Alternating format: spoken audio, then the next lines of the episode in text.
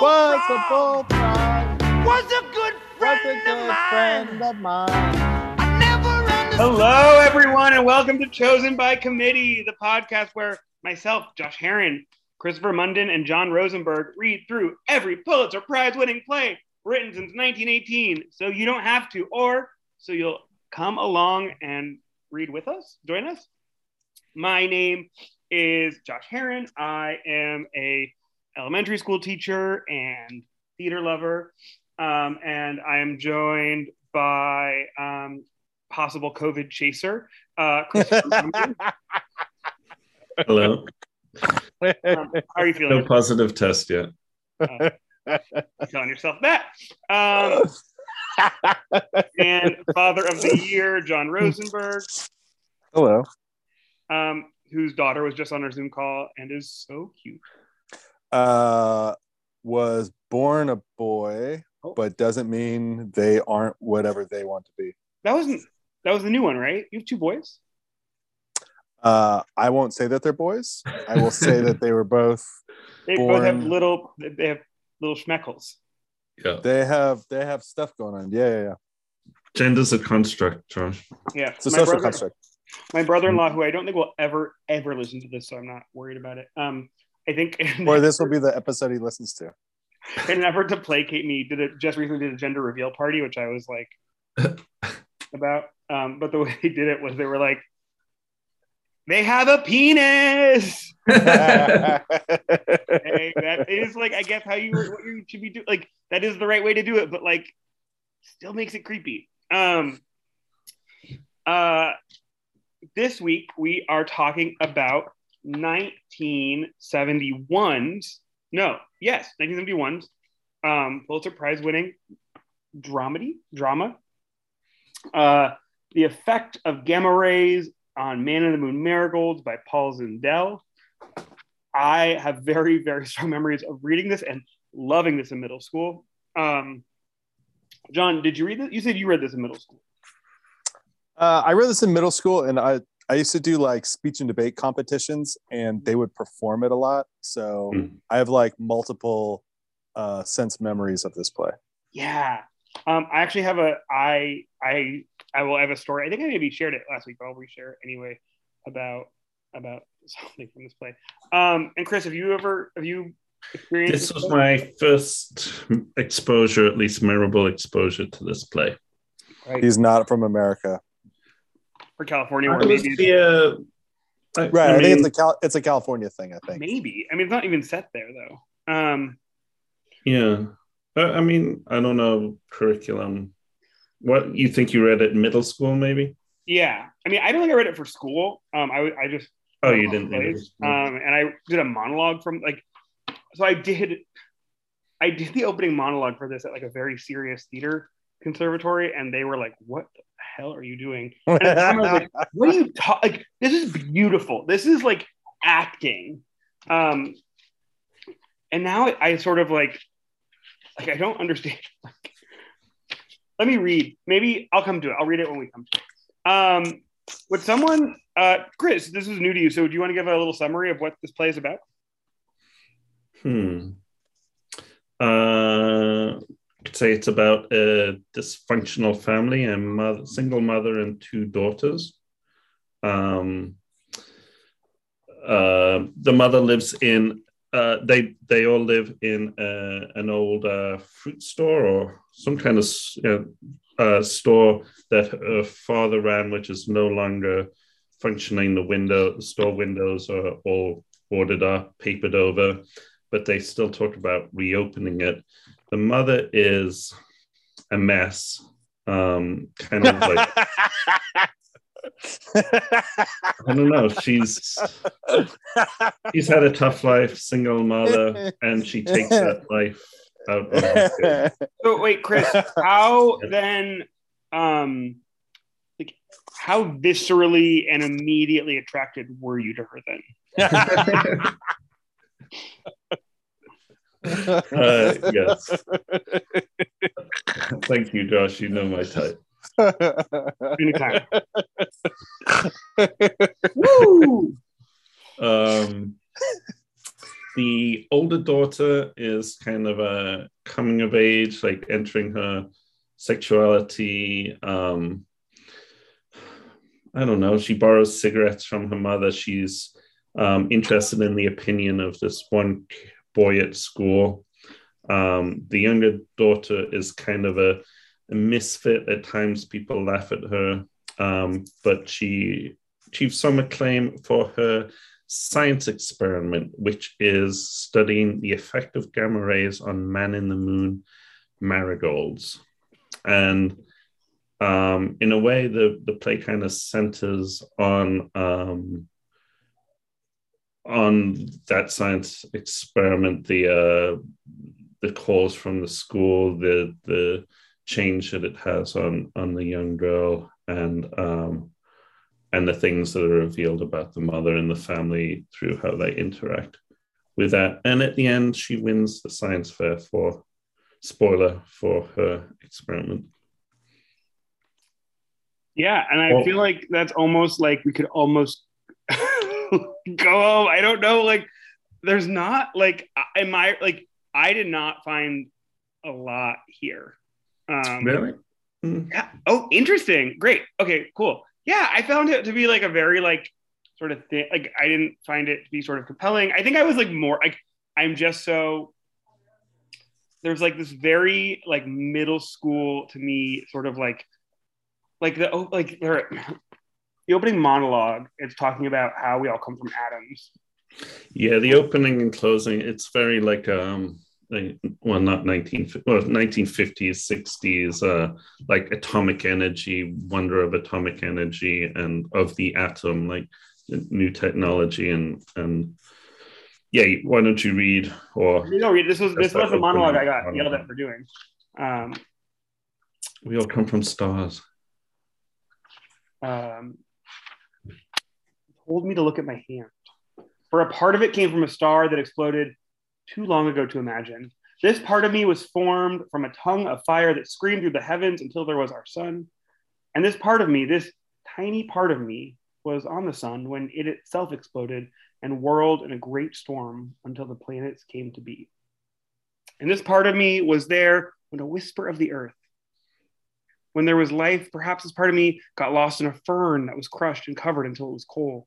And then it was a diamond millions of years later. It must have been his diamond, as beautiful as the star from which I had first come. Or perhaps this part of me became lost in a terrible beast, or became part of a huge bird that flew above the primeval swamps.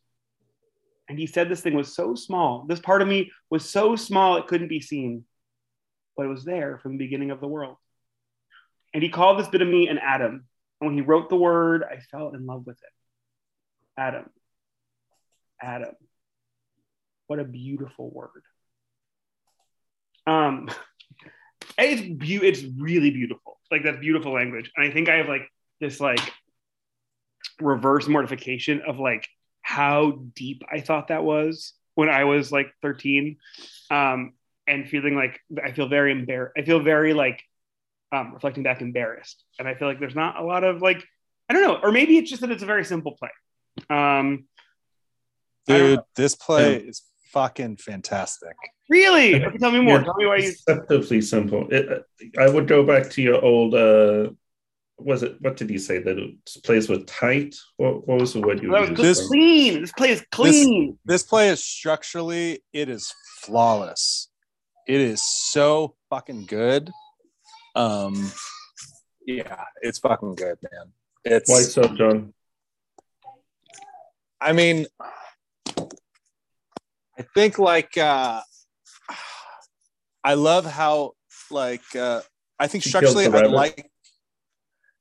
I mean, I love the mom kills the fucking rabbit. It's good. I just like how Paul Zindel handles exposition. I like how like a lot of the stuff comes out on the phone call at the beginning. It's done well. Like I think structurally it's done well. The reveal of information is done very well. The path of it is really good. It is like a very small play, and it's very insignificant in a way, but it's like, it crushed me at the end with the sister with the epileptic fit. I just didn't see it coming. Do you know what I mean? And it's just like, I think there's something very beautiful about it. You know, like I hate fucking narration in plays, but this one, it works for me because this girl is going to be crushed later in life. This is probably like the best her life is going to be. You know, usually I hate the shit with the fucking kid knows everything. Mm-hmm. And like the younger daughter doesn't have that many flaws in the play, which is dangerous. Yeah. But it's like, because it's Zindel. Yeah. Yeah. Which is, like, yeah, we can talk about that later. But like I like that the allegiances change a lot between the family members. Like it's so petty and simple, but it's really fucking good, and it's not long. It's not long. I mean? It's nicely paced, nice and short. Yeah. Yeah. If this was like a 3-act play, oh fucking A, man. But like, are there acts? Yes, there are. It's like. I mean, it's interesting. Like, I mean, it's like there's an act that's like, I would imagine that a first act probably runs about an hour, and then a second act that maybe runs like 15, 20 minutes. It's really short. And you'd maybe do it as a straight through, likely, or maybe. I mean, I haven't like. I feel like that's a sort of a more modern thing. And I feel like it hasn't been done. This play is like, yeah, I've never seen. It's done at like speech events and like high schools maybe do it. If they can get away with it. I don't know if high schools do it because it's only, 5 characters total. The 3 main characters we see briefly. We see one of the other science. Yeah, I forgot about skins the old lady that lives there. Nanny. I like Nanny. With a hot seat. But like, I feel what you're saying, but like even that opening monologue, it's fucking good because she says something about like, how she must be a diamond. You know what I mean? Like it, like, or like something must be this. Like part of me was a diamond. Right. Like, girl, you know, it wasn't. Like she's going to me. Right. I see what you're saying, that it's like Paul Zindel, but like. And so in a way. Yeah. Maybe you use the word dangerous. Like,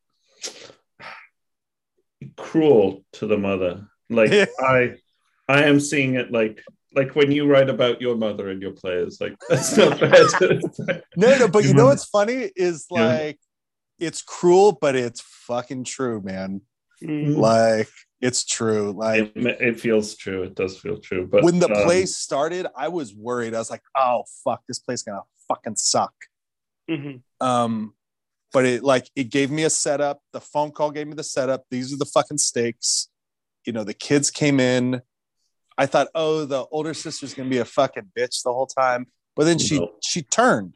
You know what I mean? Like when she got excited for her sister with the science experiment and shit. It's not like she tried to fuck her over. And she like wanted the rabbit and she had a fucking epileptic seizure. It's just fucking so good. It's so fucking good. Like, I wish I could write a play like this. You know what I mean? I think it's really tight. It's really clean for me. I was a little... I think even down to the metaphor of the science experiment, you know, like the effect of like radiation, the effect of like things fucking up this childhood of the plants, and like some of them who haven't been exposed to any grow up fine. Some of them that only get a little have some mutations, but some of that is more beautiful, and some of them are overexposed and they're runts or they die and they never make it. And I thought that was like that's like the gamma rays are our bad beginnings, and the mutations are our life. And yeah, I think there's a danger in like she can't fully understand it all, or like she has to talk about things that she understands as like however like 10, 11, 12-year-old. Yeah, they have to be profound for a 10, 11, 12-year-old. You know what I mean? Right. So I dig what you're saying, Josh, that like, you're like, ugh, I can't believe I found this like incredible when I was a kid.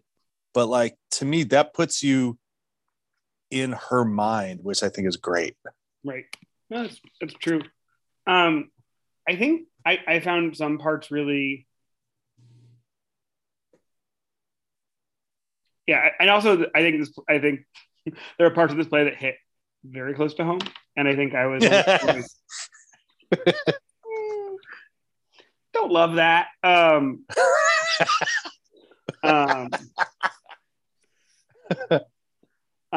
mean, it's hard because it does get play when the mom kills the rabbit.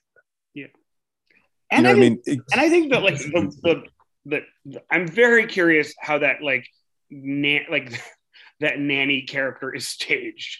That is like, if that's like, that feels like it's played for like pitch black laughs. It's so good. I wouldn't stop laughing in a theater watching that. I would, dude. And I mean, I hate to say it, I talk that way to my mom.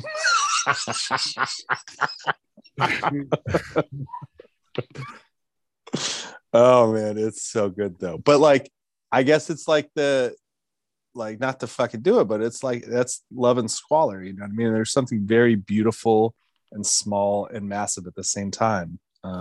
Yeah, I guess I think you're like, it's really interesting hearing you talk. Like, I think before this conversation, like, I was really, one of my other things is I really wanted to hear from the science teacher himself. And I wanted to like hear someone that saw, like, it's so hard for me to like picture Tilly in that, like, I don't trust anyone that's talking about her. Like, I don't trust her mom's take on her, and I don't trust her like sister's take on her. And so I would really like, is she actually brilliant? Is she just like a 12-year-old and this guy is like taking some pity on her and helping her out? Like, is she like, I would just, I feel like I don't see who Tilly is. I guess you were saying she doesn't have flaws, but I feel like I don't have like much of her at all. I loved all of the unreliable narration by the characters, like the mother having conversation with, I guess, the science teacher, and yeah, like complimenting him how handsome he is, and then getting off the phone just and talking like, terrible shit. It was so good. I think that's when I started to be like, oh, this is special. You know what I mean? The what's the sister's name? What's the older daughter's name? Tilly and Ruth. Yeah, Ruth. Her, like, it's said at some point that she just like mates shit up, and she does like this, her version of what happens with the cat compared to what actually happens. That she boiled the cat alive and like found it on the side of the road. I love that. Yeah, that invention. And so, yeah, I don't know. In a way, I liked that you didn't necessarily know what was the truth. But I don't know. I think it's really a neat play. It's really like clean. I didn't like, maybe that I read it knowing that or thinking that you had read it in school. And so thinking about it as like a socializing thing, and that it being okay to look down on that mother, or like it being okay to have, you know, childhood rebellion if it's against a parent like that. Mm-hmm. And the way it treats. Oh, but like, where's the childhood rebellion against the parent though? I think in the end, well, Ruth is definitely rebellious. I mean, I'd say there's cruelty. Like, Ruth is cruel to her mom. Yeah, Ruth is cruel to her mom. I think I don't know if I would call it rebellion. I think the treatment of the mother is that's it. John says it feels true. It felt cruel to me, the treatment of that character. Yeah, I mean it but like in the same way that like the dad in Fences, like there's a sourness and bitterness that pervades her. Yeah. But I think the thing is she's still fucking funny. Yeah. She is funny. And I think that's the beauty of creating the like deaf old person on stage. You know what I mean? Because then she's funny. Because then it's like, let's get this motherfucker out of here. Or like, hey there, honey. And I liked, yeah, and that conversation, the way she like half can charm the adults in the school. The duplicity of her is important to me because she's not just sour, period. You know what I mean? There's like a presentation, and her with the feathers and all that shit. Ooh. Just like her getting dressed up and super excited for the science fair, but she couldn't show it to her daughter and shit, you know. And I think that like I mean that like cruel to her, and when she was in school, and Betty the Loon, even then. Yeah. It's yeah, but the beauty to me is at the end. It's them all working together to save the older sister during her epileptic. Do you know what I mean? It's not like, do you know what I mean? Because I think another version of it is, hey, your sister's having an epileptic fit. Get the spoon. No, I won't get the spoon. You go get the spoon. It becomes like a fight that spirals out of control, and then the sister dies, or like she falls and hits her head or something. You know what I mean? Mm-hmm. That's like the other version of it. That's rebellion. But this is like, it's so. It's so fucked up to me, and it's like it's exhausting, and it's temporal, and like the younger daughter wins this science fair. To me, my reading of it is she might think she's different than them, but she ain't. It hasn't shown up yet, or like, do you know what I mean? Like, right? That's my reading of it, but like, yeah. Oh, that's so sad. I know it's so good. Do you know what I mean? It's so fucking clean that way. And what saves it is the mom being a funny liar, because otherwise it's too heavy. Right. Well, I think it's interesting. I was like thinking about how I guess there is this disconnect with the audience. I think I think a good actress, especially, would make that character pretty likable. The mother. Yeah. Yeah, that's a massive part, man. That's a super. Yeah, there must be so many bad versions of it. But real quick, to me, the question of with the teacher likes her, and like it's not a pity thing. Mm-hmm. To me, it's like he went out of his way to get these things to foster like a spark of something in a kid.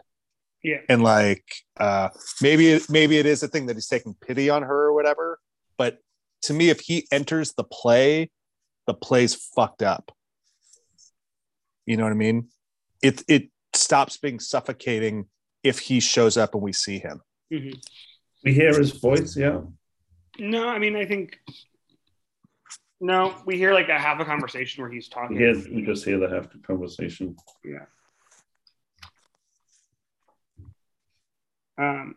Yeah, it's a fun. I think that side monologue with the one off of the other girl is a fun moment too. Oh yeah. I mean that's like a super tension breaker too. Yeah. Like it is. Yeah. Because Paul Zindel, he also wrote The Pigman, right? He wrote like a lot of kids shit, right? Yeah, he's like a YA author essentially. Like tons and tons, and he's pretty prolific in terms of that. This was like the first, like I think he like was like teaching the year before, and then wrote this play, and it's his first. I mean, whoever his students were should have sued him for using everything from their personal lives. But he like it was his first play, and it like won a Pulitzer, and I don't think he ever like wrote like a big play again. It's been turned into a movie, which I would be curious about seeing. I saw that with famous people, maybe, yeah. Yeah, or the wife of a famous person.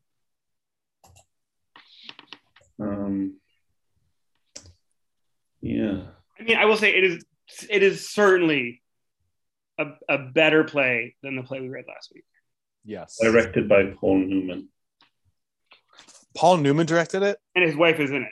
He directed the film. He directed his wife? Oh my gosh, she played it? Wow.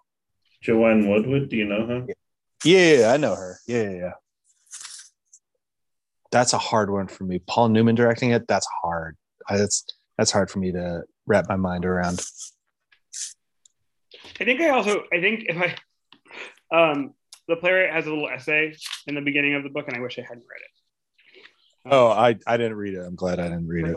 Yeah, it made me like it less, reading that essay. Yeah, don't read what people say about this shit. Just read their shit. Yeah.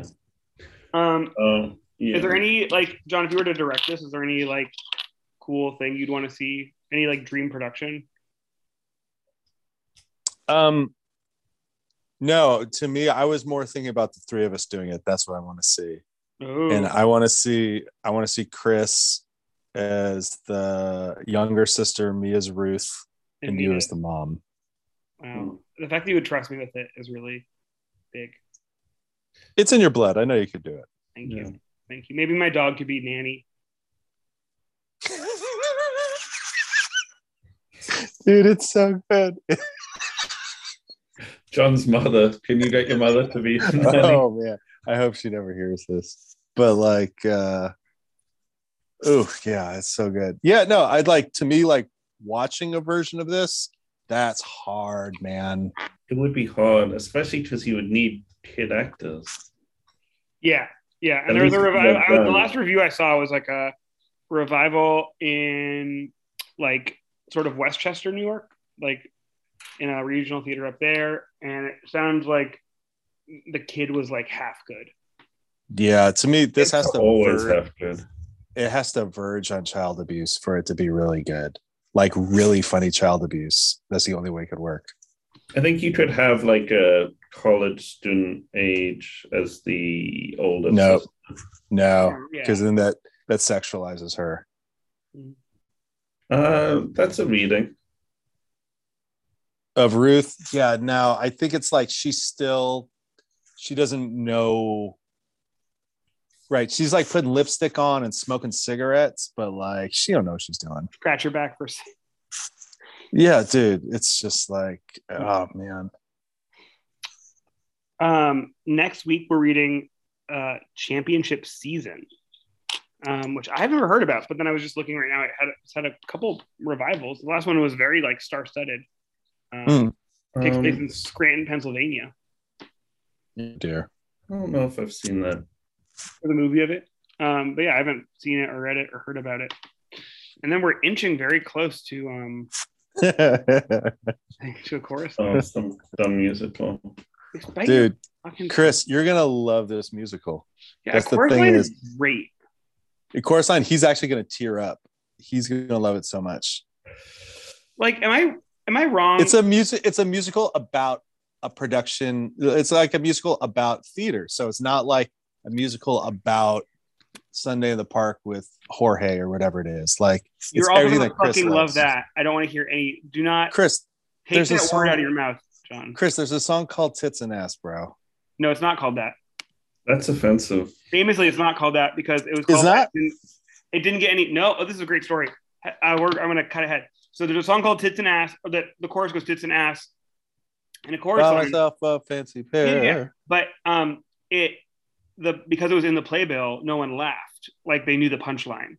So then they changed the title of the song. Oh. The title of the song is Dance 10 Looks 3. Oh, that's right. Dance 10 Looks 3. That's right. Yeah, man, dude. Chris, it's good, man. It's so fucking good.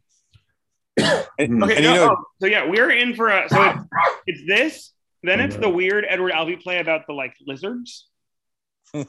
Seascape. And then it's A Chorus Line. And you know Deborah was in A Chorus Line, right, Chris? I did know that. That's right. Yeah. That's right. In a touring production, right? Yeah. We should also watch, after we talk about it, I don't know how I guess we'll read it and then listen to it. Because the movie, you can't watch the movie is very different, but we should watch the movie after. There might be a film of a production. might be. I mean, there's like, probably 500,000 productions. But I don't know if they're going to be good.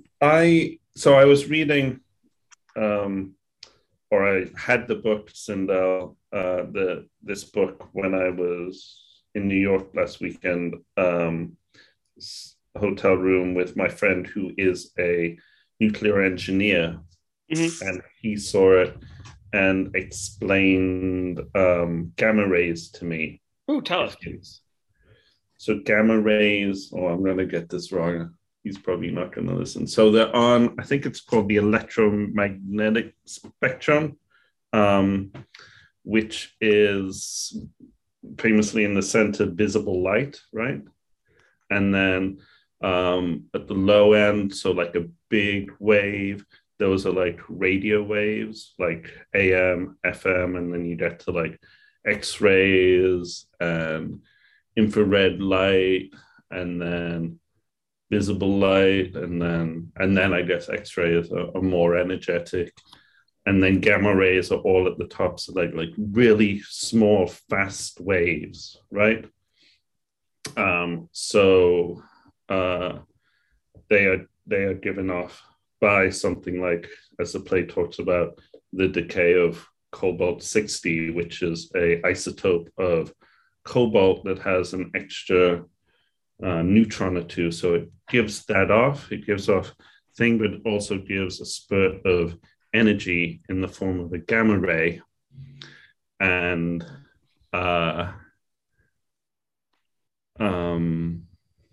that's radiation. And if you think about light having a duality of being a wave and a particle, it's a really fast wave, but it also is like something hitting you with like a tiny tennis ball. So if it hits you just right, it will fuck up your DNA or something like that. If it doesn't hit you just right, it will just, the fast waves will heat you like a microwave. So, wow, so that's good. Okay, I wish I liked that. Feels very important to the play, or at least added resonance. I did think that was interesting, that interest in atomic energy, still like some holdover of it having possibilities. Pre-Malay Island, pre-Chernobyl. Well, what are you talking about, bro? Nuclear fusion's like, that's the future, bro. My friend works for ITER in Provence. Yeah. Oh yeah. Yeah. Do you have Bitcoin, Christopher? I do not have Bitcoin. Joshua? I do not have Bitcoin, no. Okay, we'll talk afterwards. My brother-in-law, who is having a baby with a penis, is a Bitcoin. Oh, that's awesome. That's really good. Yep, has some NFT. You're talking about like having these micro nuclear fusion plants that you can use to fund to provide the energy for Bitcoin mining. Did you think about this? Because the first time I heard about Bitcoin was like 2011, 2012, when I was still in college, and I had some nerds in my frat be like, "Dude, we should like take a couple of laptops and like start mining this stuff. We could like have like a couple Bitcoins by the end of the year." And I was like, "That's so stupid. I want a couple Bitcoins. Like that's not." Yeah, I definitely thought about buying some just for the fuck of it like 10 years ago and didn't. So that's the end of that story. Do you know how Edward Snowden bought the servers to get all the stuff from the NSA? Bitcoin? Yeah.